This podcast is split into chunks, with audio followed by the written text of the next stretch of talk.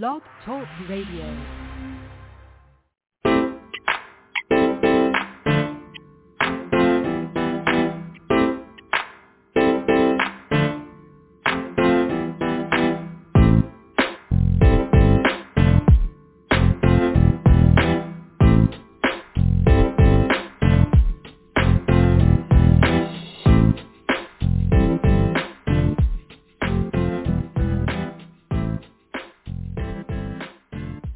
The Perkins Platform. This is a solutions-oriented podcast and live radio show. Each broadcast, we dedicate just about 30 minutes to explore contemporary issues and solutions in leadership. And this is your host, Brian Perkins. I'm uh, excited again today to have uh, a guest with us. Um, and he is a a comedian, engineer, and um, and leadership development professional uh, that has has done TED Talks all over the world. And I'm especially excited to have him um, with us today, Mr. Andrew Tarvin. Welcome, Andrew. Brian, thank you so much for for having me on the show. I was just vibing there to the intro music. I was enjoying the kind of You like that? hitting. It was great. Okay, yeah, that's right. I was actually I was playing in the background. That was me, you know. Yeah, that was um, you. Yeah. hitting a few chords. That's right. so, um, you know, Andrew, uh, Drew, I know uh, you you are doing some great work. I've seen a number of your talks, and um, Drew is the um, CEO of a of a company called Humor That Works, and it's actually a leadership development company. Um, and Drew, I, I tell you, you know, you you unlike uh, not unlike I should say, many of us that actually we went to college and majored in something and then found ourselves doing something uh, very different than we thought we would how we would spend our lives and you are are certainly certainly fall in that category. I'm sure you you draw on some of your training but um, I know that you went to college and uh, received a degree in engineering, and then um, worked in in the corporate sector for a while, and then now you here you are the CEO of a company that does leadership development. How tell us a little bit about how that happened. I know you started out at Ohio State University, but how did you end up doing comedy and and and making humor your your your work?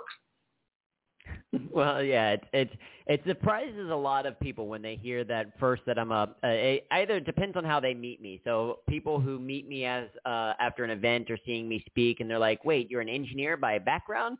Uh, we don't meet, you know, necessarily meet too many engineers that are funny, so they have that kind of as a reaction. Or sometimes the flip is true as well. People from my my high school when they found out that I did comedy, they're like, "But wait, you're not funny."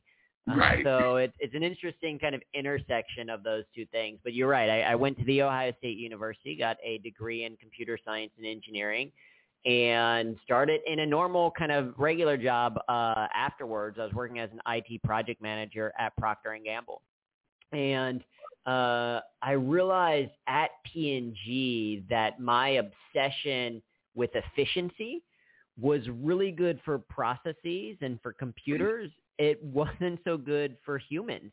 Uh, it was, you know, I was having a difficult time connecting with some of my coworkers or or leading some of the members on my team because I was so obsessed with efficiency. And Sure. uh, I was trying to explore ways to to be better with people, and I had started doing improv and stand up at Ohio State. I was kind of pushed into it by my best friend, and and I realized I started to bring in some what I had learned, and I realized that you know some of the same skills you need to be effective as an improviser actually some of the same exact skills you need to be effective as a leader. Mm-hmm, mm-hmm, Absolutely. It's interesting because uh, my colleague that before we got started, I was telling you about, we're in the process, actually painstakingly uh, trying to get an article out right now called The Surprising Relationship Between Leadership and Improv Comedy. Um, and so I've heard you talk a little bit about that. Um, and, and so I'm really interested to know some of the things that you tell um, leaders and execs about how to achieve better results in their organizations using humor. Like what, what, what is that? What is it that they can do?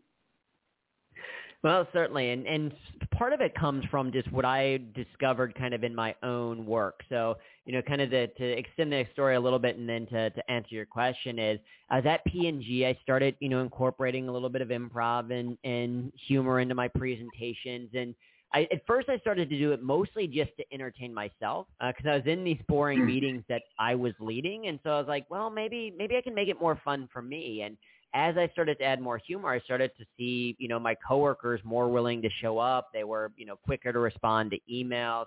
That they would pull me aside and say, "Hey, thanks for making this more fun or more enjoyable." Mm-hmm. And as an engineer, I was like, "Oh, this is interesting. This is helping me solve one of the hardest problems I have, which is dealing with other people." And so I started to to research about it and found there's actually a lot of uh, there's a decent amount of research out there about the benefits of using humor in the workplace. It just mm-hmm. didn't seem to be something that people were talking about, and mm-hmm. so uh, I'll admit it was it was kind of selfish uh, for me. The reason why I started speaking about it was because I was in these boring meetings at P&G, and I was like, someone should teach them how to make them less boring, so I'm not mm-hmm. bored. Mm-hmm. And then I realized, like, oh, that someone could be me right? I went, I had to go through that same process for me. So what if I started? And so I started internally. I, I proclaimed myself the corporate humorist of Procter and Gamble, and I started a blog and started writing about it and looking at the research of it, and it, it started to resonate with people. So then I started it external. Humor That Works is a, a website first um, externally, and people started to resonate with it there. And it kind of grew, and, and part of the conversation that we essentially have is is recognizing that there are these tremendous benefits to using humor. Over 30 benefits backed by research, case studies, real world examples ranging from things like getting people to pay attention to improving understanding to uh, increasing the likability of the speaker, relieving stress, and on and on and on. And so what I train is first kind of why humor is so valuable, why it should be an intentional tool that you incorporate in your work. And then, you know, the second part that's really important to, to that is how do you do it effectively? How do you do it in a way that actually resonates with your audience and also doesn't offend them? Yeah, yeah. You know, that's I as you talked, I thought about um, you. You mentioned presentations. I thought about the countless presentations you kind of go through where pe- some people are reading everything that's on the slide and others mm-hmm. uh, just boring. But but every now and then, it doesn't matter. It could be something very technical at times. You run across someone uh, with a sense of humor, and they might, to make a point, they find a um, a cartoon or some funny drawing or some um, kind of vignette that they will put up that uh, makes everybody laugh, and and so it's almost like comic relief. Why why do you think that works? Why is that so important that um, we we have that kind of comic relief, even in uh, among topics that are are really serious? Well, I mean, I think it's partially to your point that it gets people to, to stay engaged. And, and one of the mm. things that we'll talk about some in our programs is we'll ask a dumb question. And I recognize it's a dumb question, or maybe we'll say a simple question, but you can go and, and, and head and answer it uh, here. But the question is, you know, would you rather do something that is fun or not fun? Mm-hmm. What's your mm-hmm. answer? You say if it were fun and not fun? Yeah, your choices are fun or not fun. Which one would you choose? Fun. Right? Exactly. Yeah. That's why it's a silly question because it's like 99.9% of people say fun. Uh, you know, people are like, you know, as long as it's not illegal or doesn't cost too much money, you know, I'm going to choose for fun. And so it kind of stands to reason then if you were to make, you know, your emails a little bit more fun, would people be more likely to respond to them? Or if you were to make your presentations a little bit more fun, would people be more interested in them? If you were to make your own work a little bit more fun, would you be more engaged in it? And that's what the, the research shows us the answer is yes. And it's, there's just, because people like, it, it draws them in. It's, it's interesting because my brother is a uh, professor at Texas A&M and when he was getting his PhD at LSU, I would go down and guest teach his classes and I would teach improv uh, exercises to his public speaking class as a way to help them to get more comfortable, to come out of their shell, and would also teach, you know, different humor techniques to his intercultural mm-hmm. communication class, etc.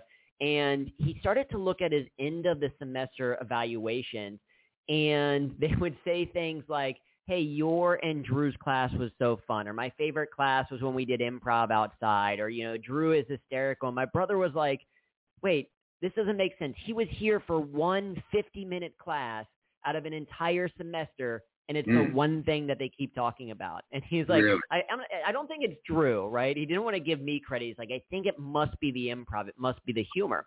And so I started to help him bring humor into his classroom and he started to see improvement in scores, improvement in engagement. And it's, it's back to that simple thing is people want to do things that are fun. And just right. because you add a little bit of humor to something, it doesn't mean that it's not important or that you don't take it right. seriously. Right. And one of the things that we've been doing is um, we've been doing some work, uh, not to, uh, in, the, in the recent past, with uh, the Red Cross. And people are often surprised by our client list because we've worked with the Red Cross, with the United Nations, with the FBI, and people were like, wait, why do these groups need humor? And this gentleman that we were working at with the Red Cross, his point was in what he's communicating, when he's talking to groups about disaster preparedness, where what he's telling them might save their life later, or at least kind of save their property or whatever it is, he's like, in that scenario, boredom has very serious consequences. Mm-hmm. And so using humor is kind of just thing like if your if your message or the work that you do is important, then you would want to use any tool at your disposal to help you do that more effectively, and that is something that humor can help you do. Mm-hmm. Yeah, that makes a lot of sense.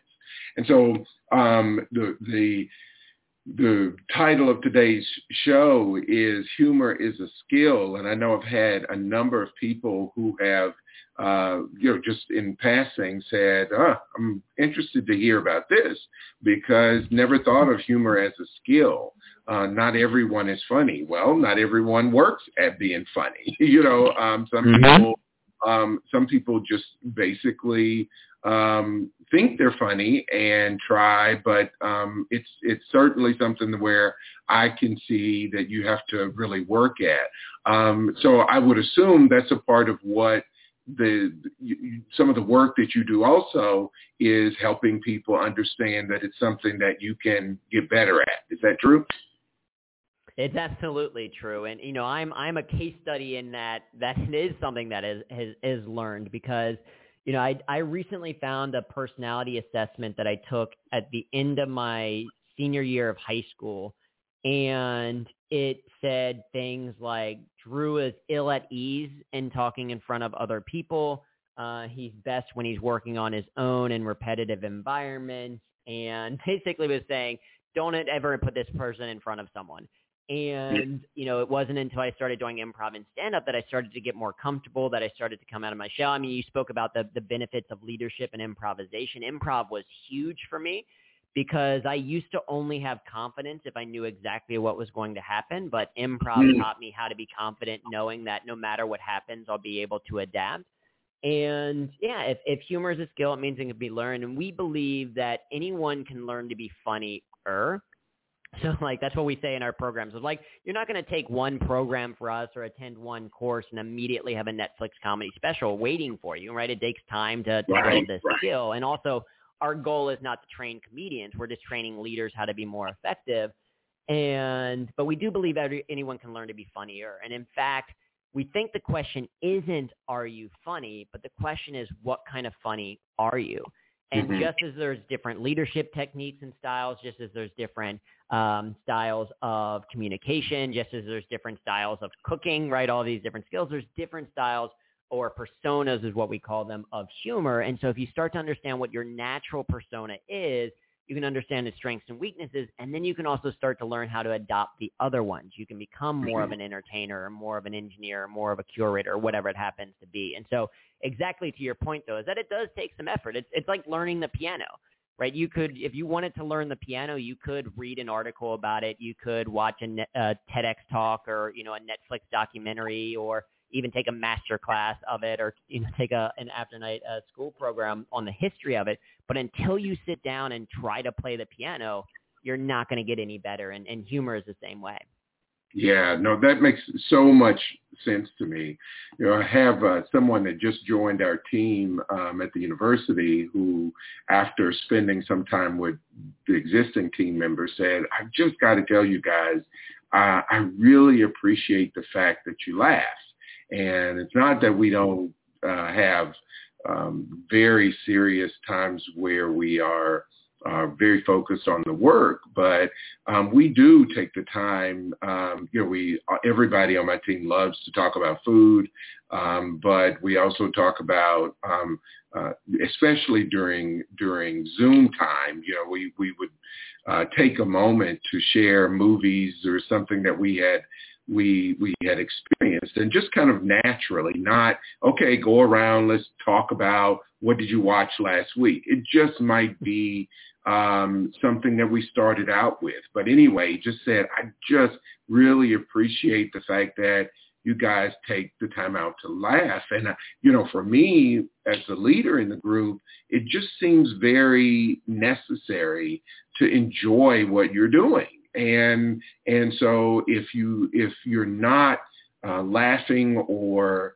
or uh, feeling like it's a place where you want to be, um, it's going to feel like work. It's going to feel uh, like you're constantly at you know pursuing tasks, and that's no fun. So we just stop every now and again and and talk about the things that make us laugh or things that we saw or heard that were funny. And I think I just think it's a lesson for a lot of people in leadership roles that it it there's it doesn't take away from um, from you as a leader or the organization goals to um, to to laugh and be uh, be human.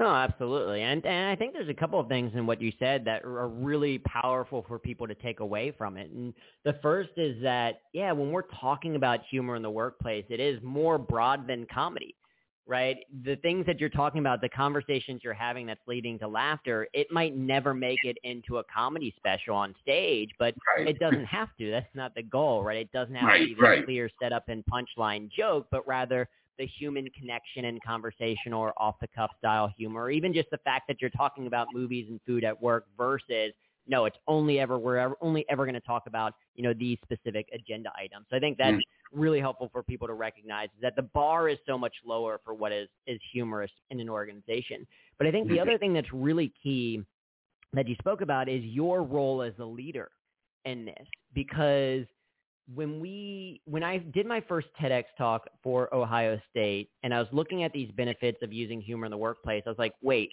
why don't more people use it? If, if there's all these great benefits, if I'm enjoying it, if it makes you enjoy your work more and you're more productive and you're less stressed and you're happier and all that, why don't more people do it? So we ran a study and a little over a thousand people filled it out. And we found that the number one reason why people didn't use humor at work was because they didn't think that their boss or coworkers would approve.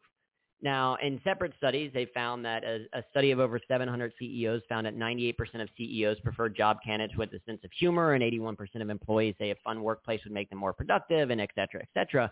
But in day-to-day work, if your team isn't laughing, if your team isn't smiling, if you're not having these types of moments, then it's very possible that you are part of the reason why.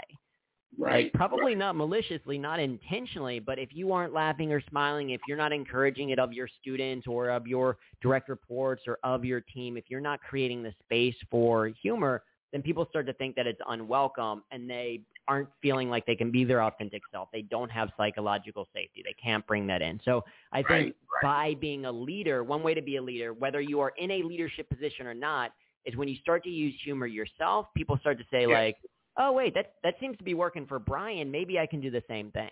Right, right. And and for me, one of the most important aspects of that that I've seen is that the ability to also laugh at yourself. Um, you know mm-hmm. that you you everyone knows um, because we we've seen ourselves and we've seen other people you know imitate us and we know our kind of idiosyncrasies. So to be able to laugh at that and be able to say, um, you know, you, do you remember that time when? Um, and mm-hmm. and where you're the punchline, you know. So if you're the person that's always laughing at other people, that's not so cool, right? But um, but also as a leader, be able to laugh at yourself, I think, um, is particularly important. Certainly. Well, and this is where we can kind of talk a little bit about that idea of the the skill of humor, the kind of the art and science behind it. Because we think there's an art and science of humor, and and what we do in our programs is we teach people the science part of it, and then we give them an opportunity to practice the art. Because that's the other thing is you want to create a safe space where you can try things out and have an opportunity because like the first time you want to try out certain types of humor may not be in front of your students or in front of your clients or your customers or whatever you want to you know, comedians are practicing on stage. They're going to open mics or other shows to work on material to find what works and doesn't work. So you can adapt that for yourself. But the, the science component of it, there's a psychologist named Rod A. Martin who defined four styles of humor. And he said that, uh, you know, there's positive and inclusive humor. There's also negative humor. So uh, positive humor that is focused on other people is like affiliative humor. It's positive and inclusive it's very much kind of like Mr. Rogers style of humor in the sense that it's yes. very like warm and welcoming. And that might be like a team building activity or doing improv exercises or, um, you know, a simple question that everyone kind of answers. Very kind of simple, not necessarily super comedic, but more humorous. Then there is self-enhancing humor. That's a little bit more focused for yourself, but it's still a positive form. So it's it's finding joy in everyday hardships. This is something that, you know, Jerry Seinfeld does very well, where it's kind of like, mm-hmm. here's this kind of weird, absurd thing that I noticed. And it, it's helping about, you know, it's about helping you get through your day. Then yeah. there's a negative form of humor, self-defeating humor, like you talked about self-deprecating humor. And that's great when used sparingly. So you don't want to necessarily always use it. And it's great when you're in a high status position. Uh, so if you are a leader, it can kind of let other people know that you don't take yourself too seriously. It can help to reduce status differentials. If you use it too much or if you are in a lower status, it doesn't work as well. And then mm-hmm. finally, there is affiliate or uh, aggressive humor. And aggressive humor is a negative form of humor where the target is other people, and that's what you're talking about. Like, yeah, you don't want to punch down, you don't want to uh, use aggressive humor towards others, and that's where sarcasm and satire falls. And people might be like, yeah, but I use sarcasm all the time with my friends. And it's like, absolutely, that can be completely fine with your friends, right. but it's not necessarily going to be as effective as you want it to be in the workplace. Right. Well, for me, even all the way around, um, I, you know, a little bit of sarcasm goes a long way for me. I, I mm-hmm. can only take so much. It's like, ugh.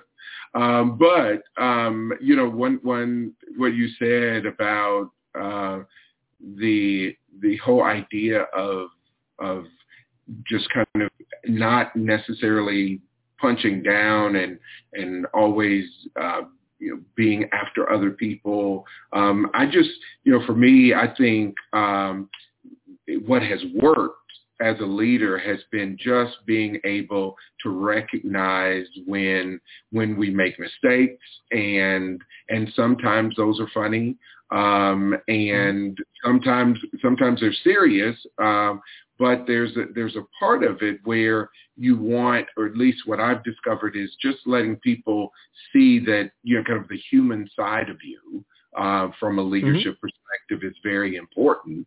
That you don't think that you're a super person and never make uh, mistakes. Uh, I, I I really I really enjoy just also being able uh, when I see people at in the workplace having a good time and then it's much easier to switch and go back to um, let's go and and be serious for you know longer periods of time and sometimes it'll come out again you know something will come up mm-hmm.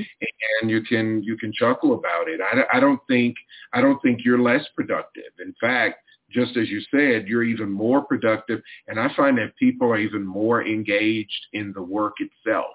Um, they come, up, they come, and they're ready. They show up ready um, because they they want to be involved in it. So it's it, it certainly has been a, a real positive part of our our organization.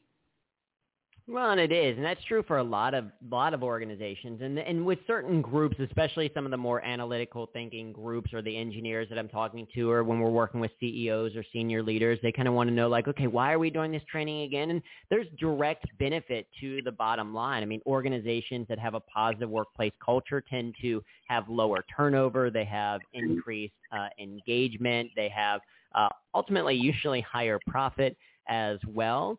Uh, and you think you take something like retention and you recognize like, oh, well, about a third of people leave an organization because they don't like their manager.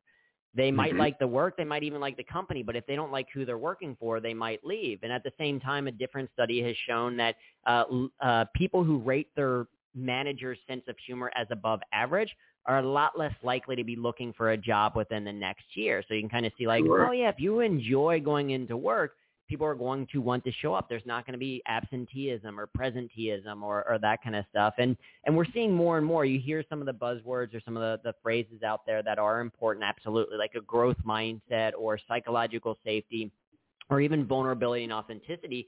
And humor is just a tool to help you to get to those things. As you yes. mentioned it, yeah, you're not going to be humor all of the time. Like people sometimes are like, how much humor is the right amount of humor? And I will tell you, as an uh-huh. engineer, I wish I had a, I wish I could say 11.3% of the time. That's the, the sweet spot of humor. But it, it's more about kind of, you have to read the room. You have to understand what are you using the humor for? When is it appropriate? When is it not appropriate? That's part of the, you know, the, the skill of humor.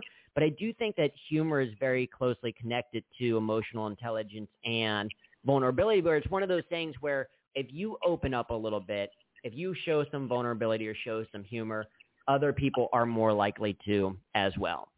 Oh, absolutely, uh, no doubt. And I, I, uh, the presentation I saw you give um, online was one where you talked about um, your your internship um, your internship summary. And I thought that was so mm-hmm. funny how you basically used crayons to on the um, on the PowerPoint to mm-hmm. to instead of some fancy font with nice graphics and pictures, you use a font, or or actually you hand wrote it using mm-hmm. using a, a Microsoft Paint or something. But um, I just thought you know that was risky. But the other side to this is that if you know, if people didn't see it uh, as funny, even just a little bit of it, and take it in good spirit and you know with good humor, that might actually not be the kind of organization you want to work with, right? I mean, you know, part exactly. of this is also you have to be happy in a place, and so if people respond negatively all the time to just the slightest bit of humor, that just might not be the place for you. That's exactly right. When, and sometimes, you know, previous, we don't do a ton of it now, but sometimes talking with people in career transition, and if people have done comedy, I'll mention, hey, you can put that in your special skills section or add sense of humor to your resume if you want to. And someone was like, wait, but what if a company doesn't hire me because I had sense of humor on the resume? I'm like, great. Would you want to work for an organization that's not even going to consider you because it's on there? Like, probably not. Like, you're interviewing the company just as much as the company is interviewing you. And I think that's true with humor. It helps you to identify your your audience. You know, my the second TEDx talk that I did, the one at Texas A&M, has almost not, uh, 10 million views on it now, just over 9 million. I think only half of which are my mom. Uh, she watches it quite a bit. But the the comments on it are really interesting because you know some of them are like this talk is amazing, this person is funny. Some of them are just comedic. They're like, I think he kind of looks like a Neil Patrick Harris, or one of them is like, you can hear the nerd in his voice, uh, mm-hmm. which is absolutely true. You can tell I'm a nerd. But some of them are also just like, this guy isn't funny or this is terrible. One was like, go back to engineering, please.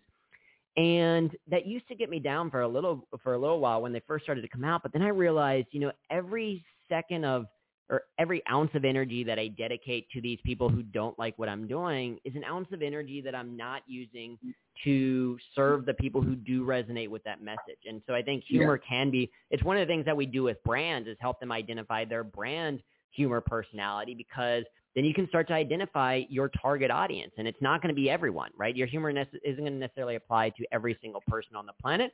But if you use it effectively, it can apply to the people that you really need to have an impact with. Sure, sure, absolutely. Well, I I am really um, a fan of the idea of using humor in the workplace to increase productivity, have fun at work.